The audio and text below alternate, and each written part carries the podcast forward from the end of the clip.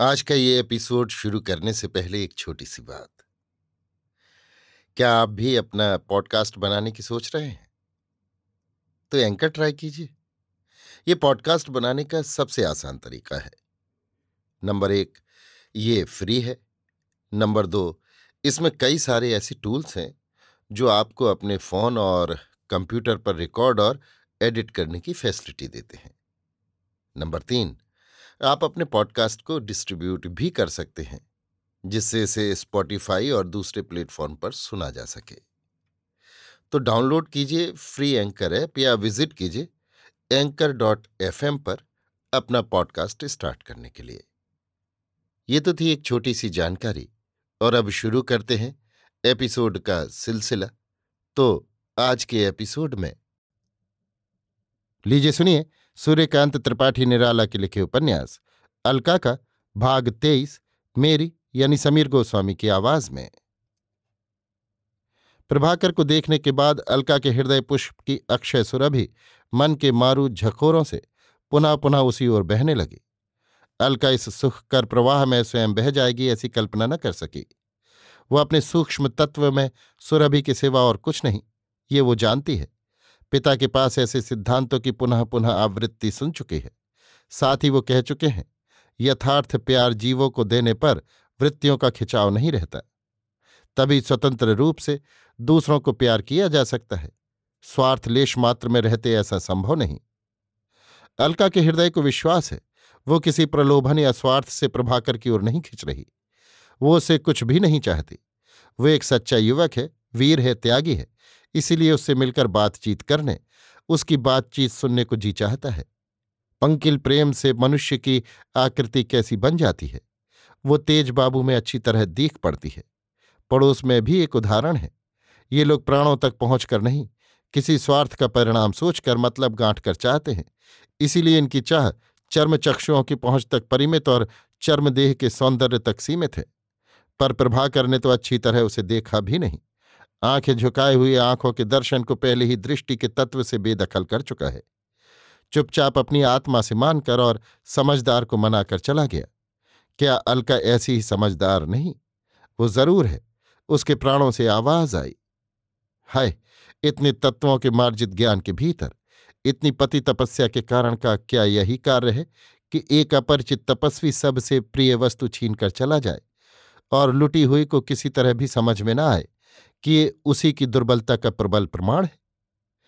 दूसरे दिन पिता से अलका ने प्रभाकर की बातचीत में प्रशंसा कर कहा कि ऐसा एकनिष्ठ, एक भी मनुष्य उसने बाहरी दुनिया में नहीं देखा और आज वो उसके डेरे पर उससे मिलने जाएगी।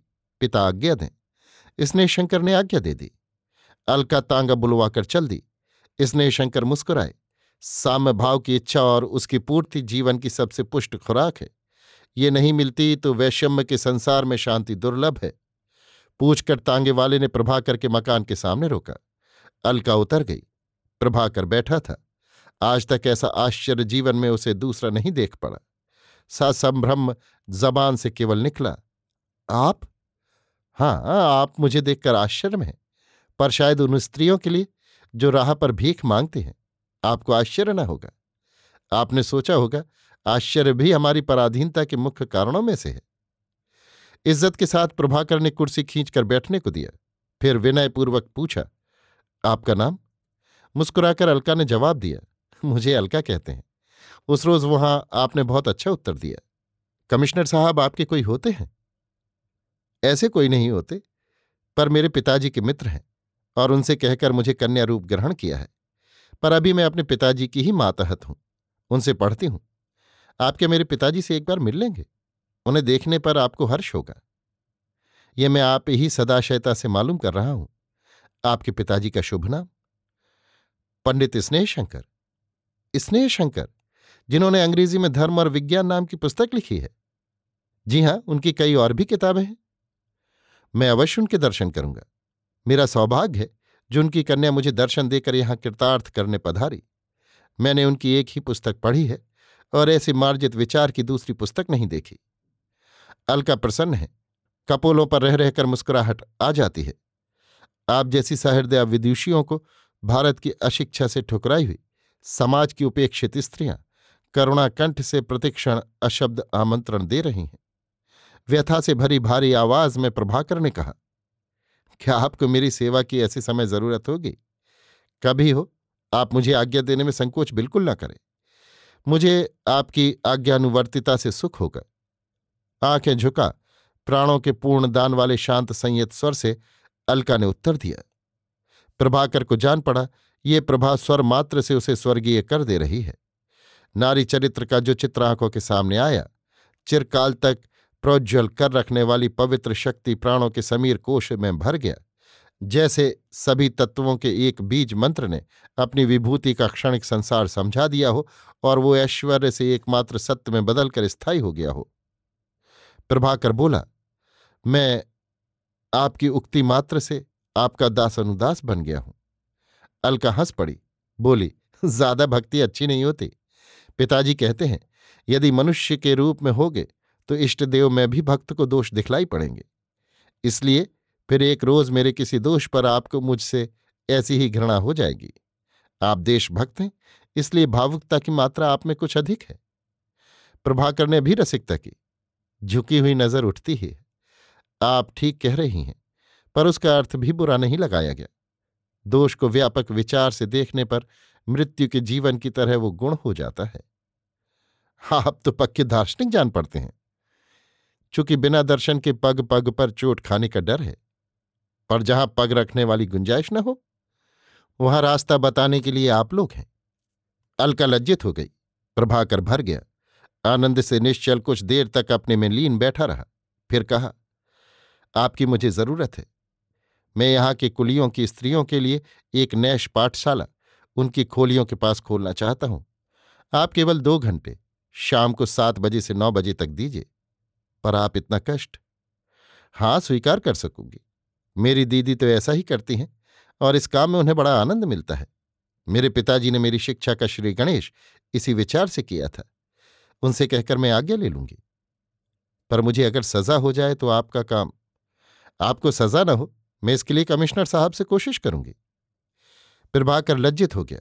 जैसे उसका सिर उठा रखने वाली सारी शक्ति इस एक बात में सीता की तरह अपमान के भार से पाताल समा गई। बोला मैं आपसे सबसे पहले यही विनय करता हूँ कि आप मुझे बचाने के लिए एक बात भी कमिश्नर साहब से ना कहें। देश के इस उद्देश्य में आपके भाग लेने पर कमिश्नर साहब समझाने की अपेक्षा ज़्यादा समझेंगे और इस समझ से मेरे जेल जाने पर काम करते रहने की अपेक्षा अधिक फल होगा और उन लोगों को भी जो मुझसे कुछ सीखते हैं, अब से एक गहरी सीख मिलेगी। शांत शिखा जैसी बैठी हुई प्रभाकर की प्रभाव छोड़ने वाली शब्दावली अलका सुनती रही। इस पर कुछ कहने वाली कायदे की बात थी ही नहीं। सुनकर श्रद्धा की आँखों एक बार देखा और पलके झुका ली।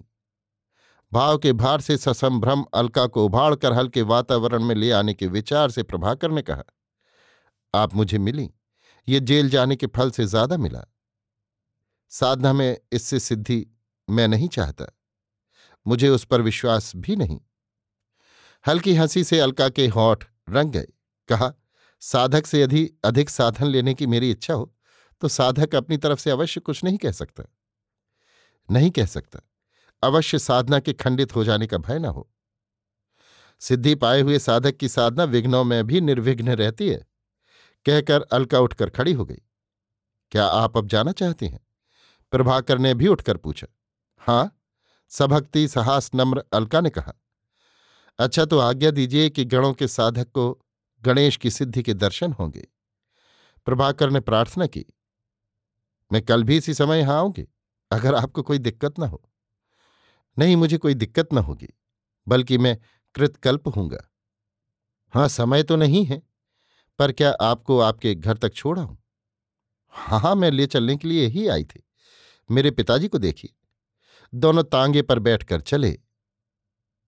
अभी आप सुन रहे थे सूर्यकांत त्रिपाठी निराला के लिखे उपन्यास। अलका का भाग तेईस, मेरी यानी समीर गोस्वामी की आवाज़ में।